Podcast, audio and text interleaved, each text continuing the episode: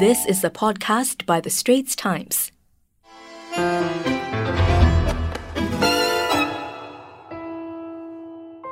Hi, I'm Joyce Teo. Welcome to Health Check.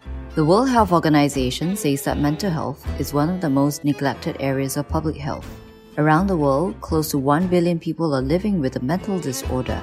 3 million people die every year from the harmful use of alcohol, and one person dies every 40 seconds by suicide. So, for this year's World Mental Health Day, the WHO is calling for a massive scale up in investment in mental health. So, let's talk about mental health today. And for this topic, we have Dr. Jared Ng, a consultant with the Emergency Services at the Institute of Mental Health. He tells us about some of the recent cases he's seen, how people are affected by the pandemic, and what we can do to overcome our stress during this period. Hi, Dr. Ng. Welcome to the program. Hi, hi, Joyce. Can you start by telling us about the cases that you've been seeing at the ED at IMH in this pandemic? Yeah, so we've been seeing a whole variety of cases. Many of them are actually no different from the cases that we see before the pandemic. We have patients who come to us because they have thoughts of hurting themselves or hurting other people. We have patients who come to us because they suffer from a relapse of their mental illnesses, such as schizophrenia, bipolar disorder, depression. We have got patients who come to us because mm-hmm. they are very stressed and they cannot adjust to life the changes in their life after the pandemic struck them. Uh. So there's a whole variety coming to see us at the emergency room. Mm, now that circuit breaker is over, are you still seeing some of these cases? I mean, what kind of stresses are people feeling? I think in terms of the pandemic, right, we can see the direct effect of the pandemic and also the indirect effect. I think we do see people who are anxious about whether they are catching the disease we do see people who cannot cope with the kind of isolation during the circuit breaker when they have to be at home. I think it is a whole new adjustment for many people who never had to work from home and then now they are in their family together all the time and sometimes there's bound to be friction. Whereas people previously may be coping by leaving the house, going to meet their friends for drinks, going to meet their friends for coffee. Now they can't. They are at home and they have to face the person who is essentially rubbing them off the wrong way. Um, now that circuit breaker is over, I mean, we do see patients who have mental health distress because of some other indirect effect of COVID. We have people who are unemployed. I mean, people mm-hmm. who were previously working and then suddenly their business got so bad during COVID that they no longer have a job. They no longer get an income. And then the economic burden on them caused them to just fall into depression, some of them we have patients that we see, they are stuck in Singapore essentially. They can't go back home because of all the travel restriction. And when they start getting news of things happening to them and their family in their, their own country, they certainly become distressed. I remember seeing somebody who was here for a holiday. It was supposed to be this nice holiday to Asia. But then during the pandemic, he was stuck here and he received news that one of his family members back home got COVID and was in a hospital. And he really wanted to go home, but he couldn't. So that became a problem. And eventually he got so stressed that he asked for some help and he was brought to see us at the emergency room. Okay, so in some of these cases, I mean, how does the problem become so big that they actually end up at ED? As with any other emergency departments, I think as the name connotes, we, do, we see them when it is urgent, when it's an emergency, and a few of them that get brought to us actually have got strong thoughts of wanting to end their life. I mean, essentially, they feel very hopeless about the situation they are in many of them, when they suffer from depression, they are actually very negative about life. They have a very, very bleak outlook and they don't see any way out. And they felt that perhaps ending their life is better than going through life with all these troubles and these problems. So they get brought to us. We have some patients who act out. So instead of directing their anger, their negative emotion inwards, they became very irritable. They become agitated and aggressive, lashing out at family members and loved ones and sometimes to the extent that family members even call the police for assistance because they can't cope with the behavior of their loved ones. And that's also another conduit by which they are brought to IMH for an assessment and hopefully treatment. Uh, yeah, and that's what we do. We, mm. we see whether there's an underlying illness. And if there is, we provide treatment that can come in the form of counseling, therapy, medications, and sometimes just some of them may even need short period of admission to help them to cope with some of these very, very strong emotions, this strong impulsivity. Mm, okay, and this strong emotions that you mentioned, impulsivity, that's for a lot of the cases or only for the suicide attempts that you've seen? Uh, in terms of risk behavior, risk of harming themselves, suicide, self harm, mm. and agitated behavior, I think impulsivity does play a big role We have patients who come and brought to see us because of something that they did while under the influence of alcohol.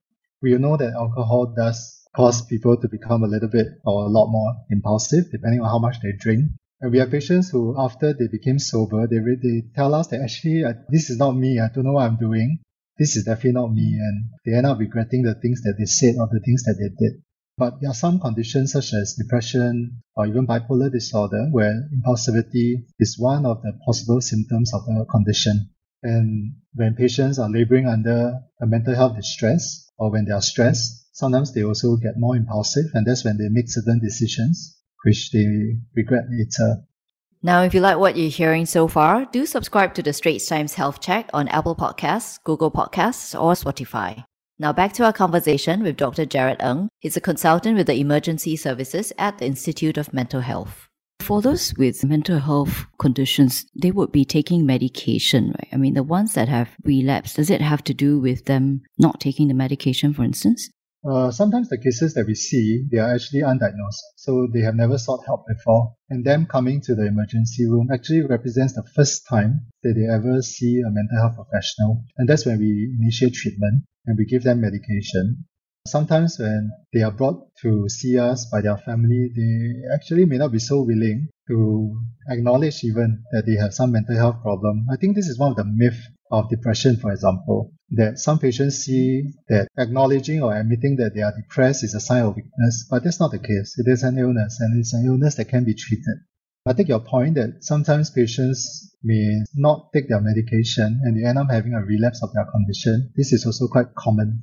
You think about it, sometimes when doctors prescribe us antibiotics and tell us that we need to finish one week's worth, many of us find it a chore and very laborious to even remember to take medication every right. morning for one week.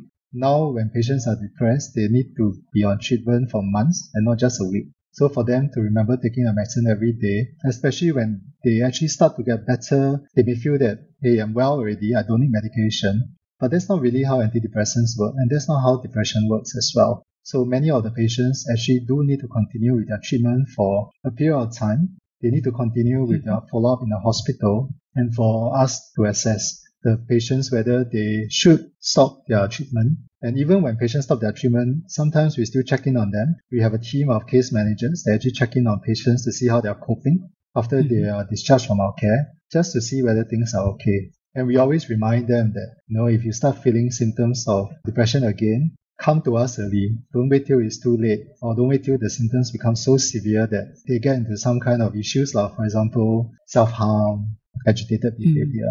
Mm. Okay, so you're saying that the diagnosed cases where they're actually taking medication, it can also become so bad that they will actually suffer more serious symptoms. Yes, I mean, we always need to find the right treatment. We also need to work very closely with the patient and the family members for them to also accept the treatment. Now.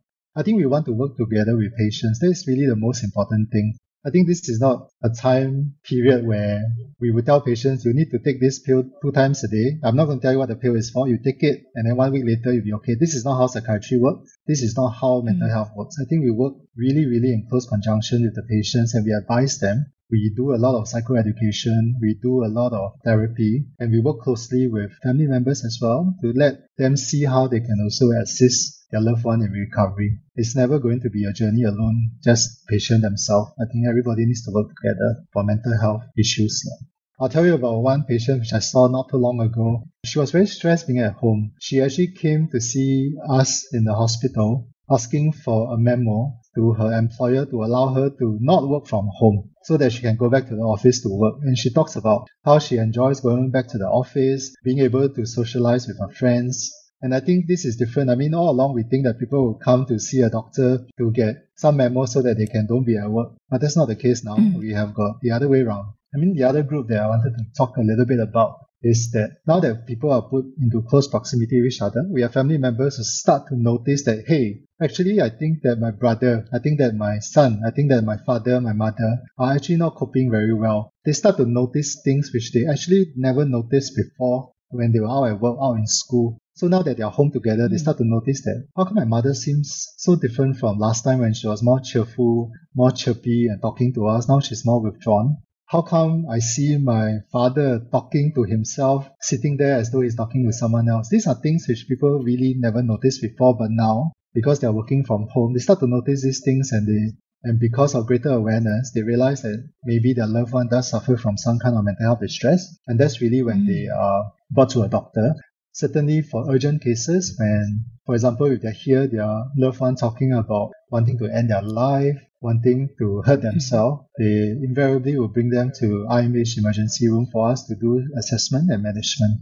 Right, that's interesting. That's in a way the positive side of the pandemic then. If people seek help early, they can be treated earlier. Yep, definitely. I mean, we, we always try to look at the bright side of things. I think this has also brought some families closer together as well. Uh, yeah, this is what some of the family tell us when they come for their routine appointment. I mean, I also see patients who have recovered as well. So this is what they tell us. There's someone there to watch over them, making sure that they take their medication. And that's certainly helpful. Yeah, so I think paying attention to the needs of your loved one is important. I think always taking a step back and remembering to be kinder.